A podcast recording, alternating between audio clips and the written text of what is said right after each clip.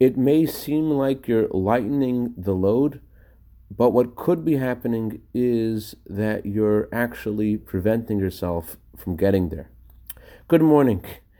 Yankel sets off on a journey to Leipzig to buy new merchandise, and he goes with his trusted wagon driver, and they buy all the stuff in Leipzig.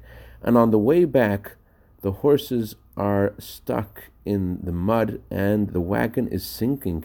And the wagon driver says, The horses cannot pull this out of the mud. It's too heavy. You got to throw off some of the merchandise.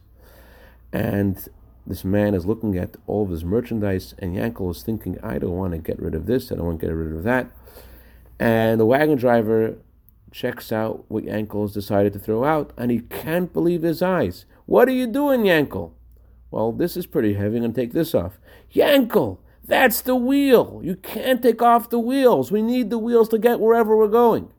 In a similar way, many people think that when they are in need of a special blessing and things are difficult, they should cut off their charity, they should cut off their observance of various customs, and we don't know what blessing is connected with which mitzvah. What we do know is the more mitzvot, the more blessings. And when the going gets tough, then we need even more merits and even more blessings to bring more and more and more of God's mercy upon us.